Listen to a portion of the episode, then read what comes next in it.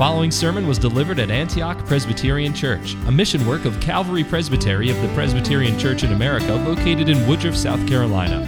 For more information about Antioch Presbyterian Church, please visit antiochpca.com or contact us at info at antiochpca.com. May the Lord bless you as you receive gracious instruction from His Word.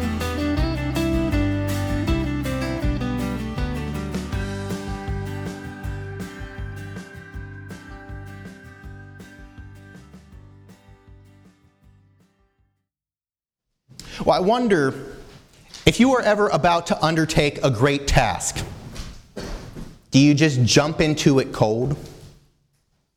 I don't think that you do. You probably get ready for it, don't you? You prepare.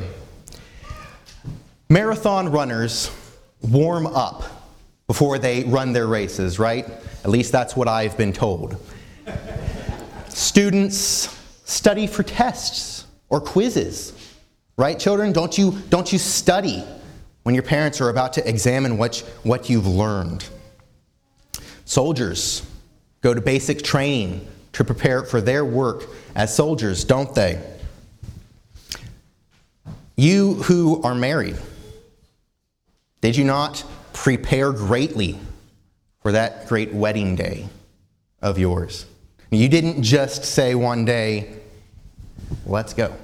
No, you, you thought about it. Men, before you even proposed, you were thinking about it. You were planning for it, weren't you? And then you prepared for that wedding so that that great day, when it arrived, would be well accomplished. Well, see, we, we understand, don't we, that great tasks require great preparation.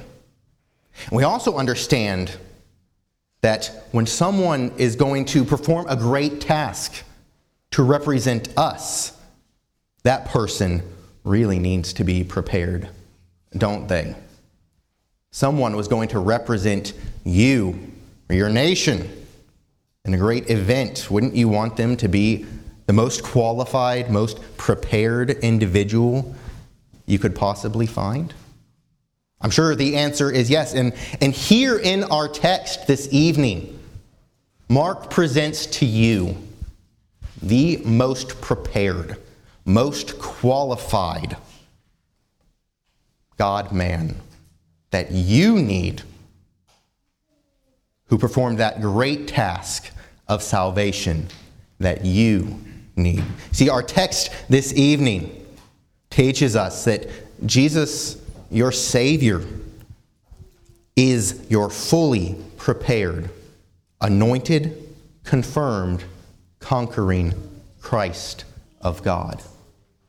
Jesus, your Savior, my dear friends, is the fully prepared, anointed, confirmed, conquering Christ of God. We see that in our text this evening in three points. We see Christ, the anointed one, that is what Christ means. We see Christ's confirmation and we see Christ conquering the temptations of the devil. We see Christ's anointing in verses 9 and 10. We see his confirmation in verse 11, and we see his conquering in verses 12 through 13. And so let us go now to the scriptures and, and see this great and glorious picture of our Lord Jesus Christ. Now, if any of you know a whole lot about Mark, you know that when you read it, it's just things are happening right after another. Mark presents these uh, accounts in a very fast pace because he wants to get to, to the main point. He wants to get to the fact that Jesus is the Christ, the Son of God, the one who came to give his life a ransom for many. And so he does not dwell very long uh, on Christ's preparation here, but he does present a great deal of insight, a great deal of, of love toward Christ when he teaches us. When you look at verse 9, we read, In those days, Jesus came from Nazareth in Galilee. Now, those days are the days that he was just talking about. those verses that we read previously, as, as we read through the whole text to, to get the context, these are the days of John the Baptist's ministry. John the Baptist had come forward as a prophet preparing the way for the Lord Jesus Christ. He came preaching a baptism of repentance. He came preaching the arrival of the Messiah. There in verses 7 and 8, he said, One is coming who is mightier than I. And this is the time when Jesus appears. During the period when all of the spiritual focus of Israel is there at the Jordan River. All of the focus of those who are pious, who see their need for a Savior all of the focus is there at John the Baptist and what he is doing. And so Christ arrives here at this time. Says, from Nazareth in Galilee. There's no great fanfare, is there? There aren't armies or, or great crowds of people saying, Look, here he is. It's the Christ of God. No, Christ arrives from Nazareth in Galilee. An unknown man from a very disregarded city. Remember what the Jews would say about Nazareth? Can anything good come from there? It was, it was completely disregarded, yet that is where Christ comes from. The Messiah of God coming in a day when the focus is not on him, coming from a place where there's no focus, coming now to the Jordan River, where all of the spiritual focus is. And what does he do? Well, he's baptized by John in the Jordan River. See, Mark has set out John the Baptist at first and now immediately shifts focus. It's as though he says, Here's John the Baptist, and John the Baptist was great among men. But he shifts focus and says, Here now is the greatest the Lord Jesus Christ, whom we need to know about. And he says Christ was baptized by John in the Jordan. Now, children, you are probably wondering why was Christ baptized? Because I just read, didn't I, that John was preaching a baptism of repentance. People were coming and confessing their sins, right? People were saying, I, I need a Savior. I'm sinful. I, I must have my sins washed away. And Christ comes and is baptized. Why is that? Does Christ have any sin? No, of course not. We know that the Lord Jesus Christ was perfect and holy, fully kept all of God's commands, and he fulfilled all righteousness. And that's what Jesus told John. That is the reason why he came for baptism, to fulfill all righteousness. See, Jesus came to John not to be baptized with the baptism of repentance, but to be baptized for a much glorier, more glorious, excuse me, thing. He came to John to show us that he is our great Savior. He came to John to be anointed. You see, in the Old Testament, children, God had these special offices special jobs for special men whom he set apart. Men like prophets and priests and kings. And you know how he showed everyone that those were his chosen prophets, priests, and kings? They were anointed. And here, when Jesus is baptized by John in the Jordan, he is anointed. He is shown to be your prophet, priest, and king. Isn't that amazing? Isn't that fantastic? Such, such a simple thing. Jesus comes down to the water where John is, and John takes the water and pours it on his head, because that is how prophets, priests, and kings were anointed by having the liquid poured on their head. The water is poured on Christ's head, and here Christ is being shown to be the great prophet, priest, and king of God's people. And that's part of what we read about in our confession of faith, isn't it? In uh, Westminster Larger Catechism 42, Christ was anointed and so set apart and fully furnished with authority and ability to execute the offices of prophet, priest, and king. So here, Christ is shown to be a prophet, priest, and king. And more than that, he's shown to be our great Messiah, the new federal head of his people. Now, you know that Adam represented all of his descendants in the Garden of Eden. So when Father Adam sinned and fell, we all fell with him. You know that in Adam, all died. Well, here Christ fulfills all righteousness and shows himself to be the new Adam, the better Adam, the one who will never sin and never fall, who represents his people perfectly and completely. We see that in his baptism. And we also see well, another anointing in verse 10. When he came up out of the water, he saw the heavens opening and the Spirit like a dove descending upon him. You see, the water was poured on Christ, showing him to be our prophet, priest, and king. But even more than that, even better than that, Christ had the Spirit given to him without measure. John chapter 3 tells us that Christ has the Spirit without measure, and, so he gives the Spirit without measure. The Spirit is placed upon Christ, anointing him and showing him to be our prophet, priest, and king. It, it's a double uh, anointing. Christ, the God man, is, is shown to be completely and fully our prophet, priest, and king. The men who held those offices, who were just men, they could not be full, complete, and perfect in their duties. They were still sinful men. But Christ, who fulfills all righteousness, who does all the Father's holy will, he is a perfect, perfect prophet, priest, and king for his people.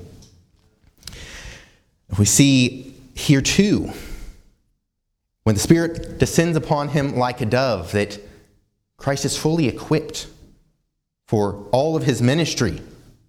You see, Christ, though he is fully God and fully man, depended upon the Spirit in all of his ministry.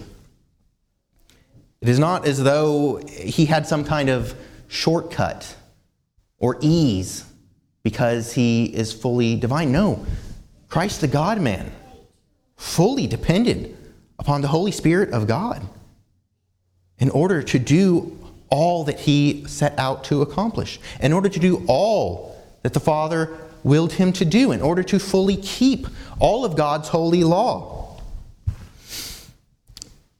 The anointed prophet, priest, and king relied fully upon God's Spirit. And we see that here in these first two verses that Christ was anointed, anointed as your prophet, priest, and king. Now, children, you have been baptized, haven't you? You have received the waters of baptism. Well, it's a different baptism than what Christ received because we are sinful, aren't we? We are. Do you know what your baptism teaches you? It teaches you that you need the Lord Jesus Christ to be your prophet and to teach you by his word and spirit. Your baptism shows you that you need the Lord Jesus Christ as your priest, the one who shed his own blood for you, the one who intercedes for you. And it shows you that you need Christ Jesus as your king as well the one who rules and reigns over you and who conquers all of his and your enemies. That is what your baptism shows you. Do you recognize that? Have you seen that? Do you trust in the Lord Jesus? It's what he calls you to do. So when you think about your baptism, or when you see uh, Dr. Pipa or Pastor Groff baptizing a new baby, remember that. Remember that your baptism says, Look, look to the Lord Jesus. Look to him for salvation. Look to him to be your prophet, priest, and king, because he is God's anointed one, the Messiah. But, in addition to Christ being the anointed one, we also see that he is the one who is confirmed, the Son of God, the Savior of men. Look at verse 11. So, as Jesus was walking away from the water, not coming up from underneath it, That's not what the text says. It says that as he was coming up out of the water, as in walking away from it, he saw the heavens open, the Spirit like a dove, and a voice came out of the heavens. Whose voice is this? Well, this is the Father speaking, which we see in the statement that is made. The voice says, You are my beloved Son. In you I am well pleased. In this statement, we see the Father's great love for the Lord Jesus, and we see the Father's great approval for the Lord Jesus, and we also see the Father's acceptance for the Lord Jesus. See the Father's love. He says, You are my beloved Son. The Lord Jesus Christ is the second person of the Trinity. The Father's only begotten Son, eternally begotten before all worlds who eternally dwelt with the Father, who, as John 1 says, was he was in the bosom of the Father. He was, he was right there with the Father in perfect communion with the Father. Perfect love and joy Father and the Spirit, the great triune God, always dwelling together. And Christ is the beloved of the Father. The Father loves the Son with great love, eternal love, everlasting love, which makes it quite miraculous, doesn't it, that Father sent the Son to be the propitiation for our sins, the one whom the Father loves so much. He sent to be our Savior. We see also, though, the Father's great approval of Christ. He says that he is well pleased in the Lord Jesus Christ, his beloved Son, in whom he is well pleased. Christ has fulfilled all righteousness by coming to be baptized, to be anointed, and that greatly delights the Father. He sees his Son's great love his son's great adoration, his son's great willingness to do the will the great triune God, and he says, I am well pleased with you. The Father loves the Son and, and is happy with everything that Jesus does. Isn't that great encouragement, saints? The Father is well pleased with all that Christ does, and all that Christ has done on our behalf is well pleasing to the Father. Is that not a great encouragement to your heart? That all of the righteousness of Christ that has been imputed to you who, who trust in Him is well pleasing to the Father. And so that when you have the righteousness of Christ, you have all the pleasure of the Father upon you. You need not shirk back in fear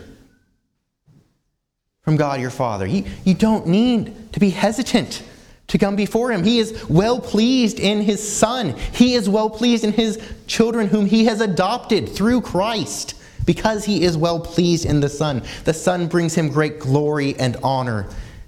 So when we, who are in Christ, seek to live lives holy unto God, who follow after Christ our Savior. We live lives which are well pleasing to the Father as well. The Father loves the Son. The Father is pleased with the Son. He has his approval, and the Son also has the Father's acceptance here in this phrase Christ, the Messiah, the anointed of God, is proclaimed to be the Son of God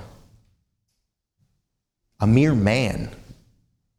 It's not an acceptable substitute for us, is he? No, because other men have their own sin to deal with. That's why the priests of the Old Testament had to make atonement for themselves. They had sin to deal with, but Christ has all of the Father's acceptance because he does not have his own sin to deal with, so he can fully deal with all of our sin. He is God and man, fully representing the Father to us and fully representing us before the Father, being the great high priest whom we most certainly need. It is a glorious, glorious truth. The Father says, You are my Son in whom I am well pleased. I accept you to be the Messiah who will accomplish my will and save all of those whom I have given to you.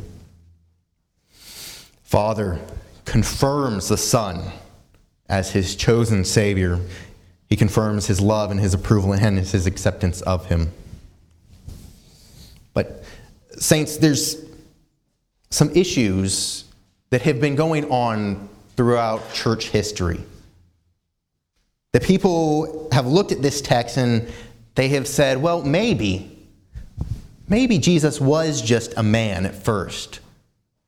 But then when the Spirit came upon him and the Father declared, You are my son, maybe that's when Jesus kind of became God. That's, that's heresy.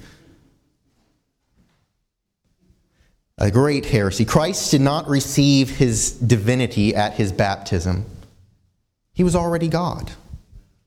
Christ did not receive divinity uh, by the anointing of the Spirit. He was the second person, is the second person of the Trinity. God of God, light of light, very God of very God, before all worlds, before anything was, Christ is God. And so we must take care. There are, are many in our day who are still teaching heresies such as this. And they also say, well, Christ was just a man, but then received the Spirit of God and so could do all he does. And we're men, but God gives us his Holy Spirit so we can do all of these things. No, that's completely false. We must stand against things like that. We must understand that here God says, You are my beloved Son, not you have become my beloved Son. You are the one in whom I am well pleased. The Father was always well pleased with the Son. There was never a time when the Son did not have all the Father's pleasure. That is what our text tells us. And so we must stand against such false teachings. We really ought not just ignore them, we ought to confront them. Say, no, look, if if Christ was just a man who somehow became divine at his baptism, well, then we don't have a complete Savior. We of all of, men, of all men are to be pitied.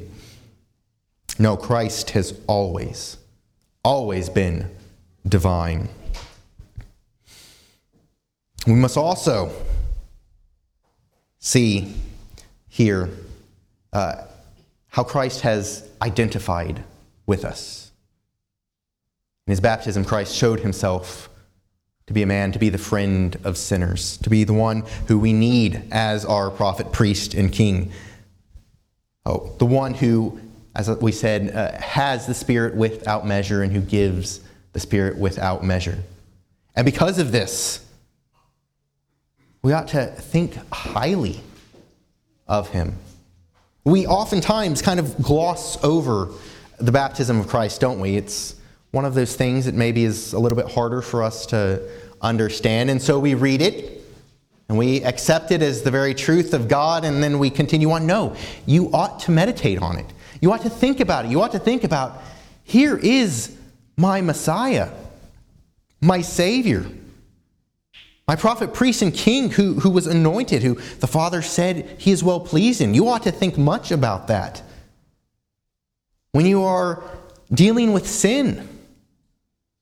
You ought to consider how, in his baptism, Christ identifies as your great high priest and as your king who will conquer all of his and our enemies. And so, when you think about that, you ought also to praise him for it.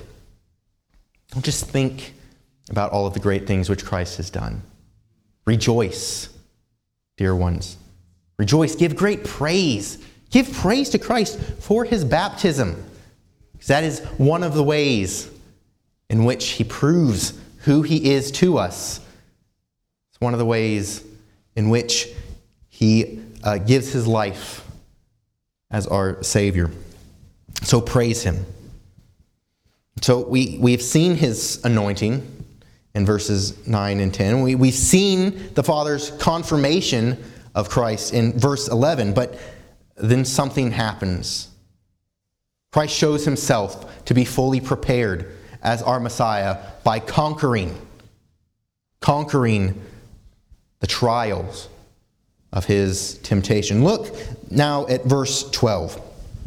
After Christ had been baptized and the Spirit had descended upon him, and the Father proclaimed his love and approval, immediately, immediately the Spirit impelled him to go out into the wilderness. Now we know John was out baptizing in the wilderness. Well, here the Spirit whom Christ is, is relying upon fully sends Christ out, uh, literally throws him out into the wilderness. It's as though Christ doesn't even get a moment to breathe, doesn't even have uh, time to bask in the Father's love and approval of him. No, it, it, is, it is on, on to do the work to which he has been called. The Spirit, the Spirit sends him out further into the wilderness so that he can be tempted by Satan for 40 days.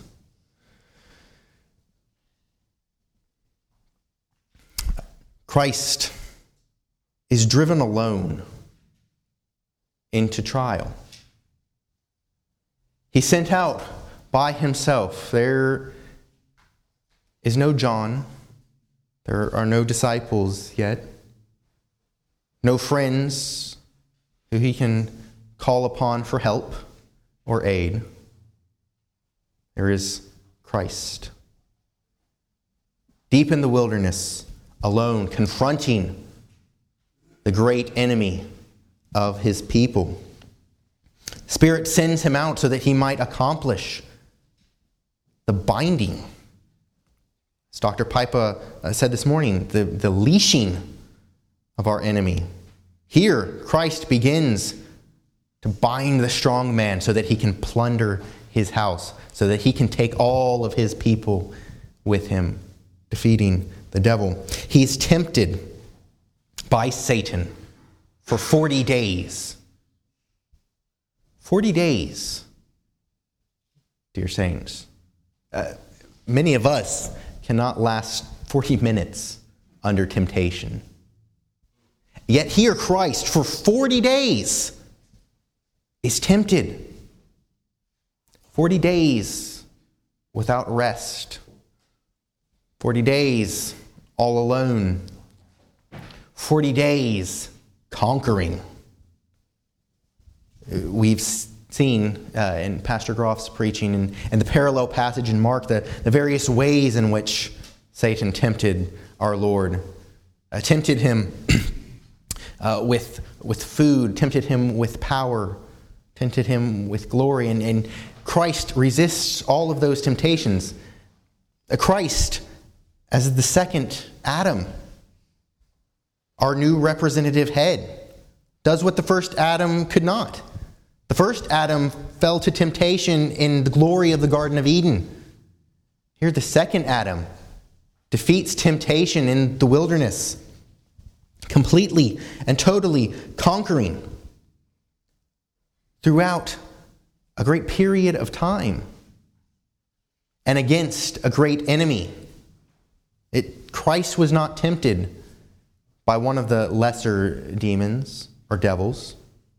Christ was not tempted by another man. Christ was tempted by Satan, the great accuser, the great enemy of God's people, the one who, who was driven mad with rage for his hatred of God, for his hatred of God's people, the one who, who would stop at nothing to destroy us who would have stopped at nothing to try and destroy the Lord Jesus, who tempted him for 40 days. And yet, Christ defeated him for us. Christ completely and totally conquered the devil. Though 40 days Satan sent everything he had at the Lord Jesus, for 40 days the Lord Jesus knocked away every attack completely defeated him by relying on the Spirit, by quoting the Word of God, completely and totally defeating the devil. Saints, that is amazing. We understand, we must understand that even as sometimes we think maybe Christ had some kind of shortcut or ease because of his divine nature, that these temptations really weren't very meaningful. Uh, It's the exact opposite. Yes, Christ is divine. No, he, he would never, ever sin because that is contrary to his nature. But these are very real temptations for him.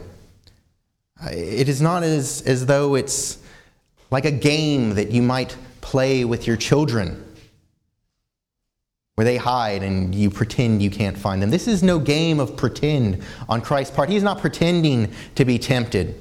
No, these are very real temptations, and yet your great king conquers his and our enemy here in this moment, treading down the devil. He conquers after 40 days. He conquers in the wilderness with the wild beasts all around him. The wild beasts is, is imagery used uh, in prophets for covenant curses. The wild beasts is indicative of just how far out in the wilderness he was.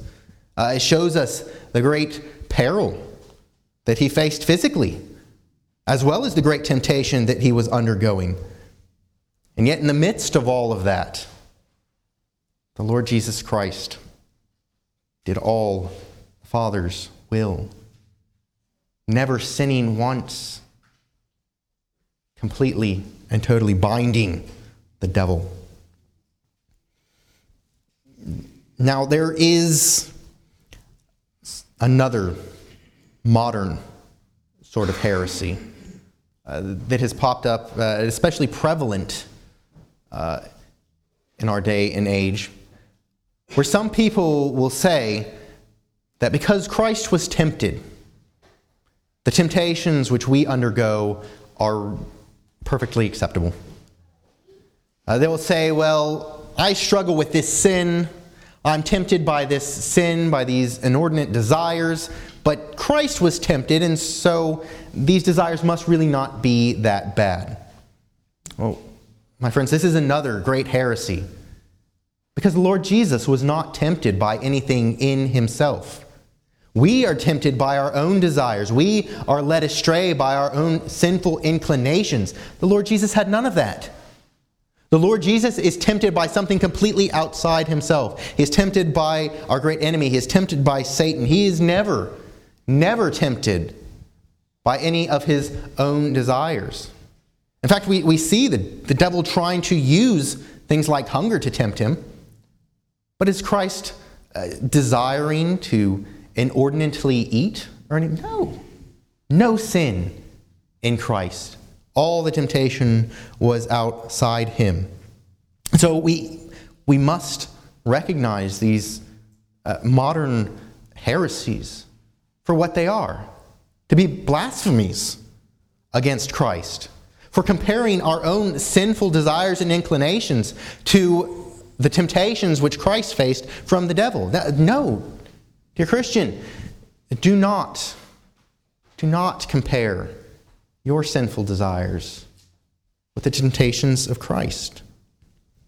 If you struggle with sins, you comfort yourself saying, Well, Jesus was tempted, so eh, it must not be that bad. And I, I urge you, repent of that.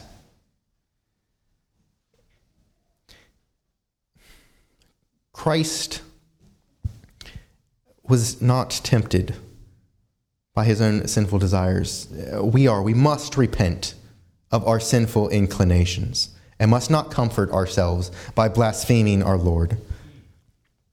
But, but when you are tempted, and when you do sin, because sin you will, there's comfort here as well. Because we do not have a great high priest who is unable to sympathize with us. We have one who was tempted, yet without sin. He is not a great high priest who does not know our infirmities. No, he sympathizes with you. He knows your frail frame. He knows your sin. And yet, he did all of this. Undergoing the great temptations that he faced and conquering them, he did it so that he could be your great priest to represent you perfectly before the Father. And so, dear saints, take comfort in that. And when you sin, do not, do not shirk back from the throne of grace. Go to the Father, repent of your sins, because your great high priest is there interceding for you. Uh, and also, praise the Lord Jesus for this great act which he accomplished. Praise him for doing everything that you cannot. You fall to temptation daily. Christ never fell. And so praise him, glorify him for that, because he is so worthy of it. And children, when you are tempted, when you think, I really want to take this cookie, or ah, my brother or sister did something mean to me, and so I'm going to get them back. Think on the Lord Jesus and how he defeated the devil, how he defeated temptation. Trust upon the Lord Jesus. Rely upon the Holy Spirit. Ask him to help you to resist temptation. Remember that the Lord Jesus used scriptures to rebuke the devil. Remember the scriptures that you have learned. Meditate upon them and ask the Lord to use those to help you to resist temptation and grow in holiness. Well, we understand, don't we, that great tasks require great preparation. The, the greater the task, the more preparation is needful. Especially, especially if someone is representing you. An Olympic athlete trains a great deal before they represent their country. Dear saints, are you not so glad that your Savior, who represents you as your federal head, as, as the head of, of a new and better covenant, aren't you so glad that He is fully and completely, totally prepared to be your Savior? We've seen uh, how He was anointed as our prophet, priest, and king. And, and we've seen how the Father confirmed Christ as his choice to be our Messiah. And we see how he conquered the devil completely, how he conquered temptation completely in order to show us that he is really and truly, completely our Messiah. We see that Jesus, our Savior, is fully set forth in this text as our anointed, confirmed, conquering Christ of God. We see the only one who was and is and ever will be the one that we need for our Savior. So, dear saints, think about these things. Meditate upon the great glories of Christ shown here in this text.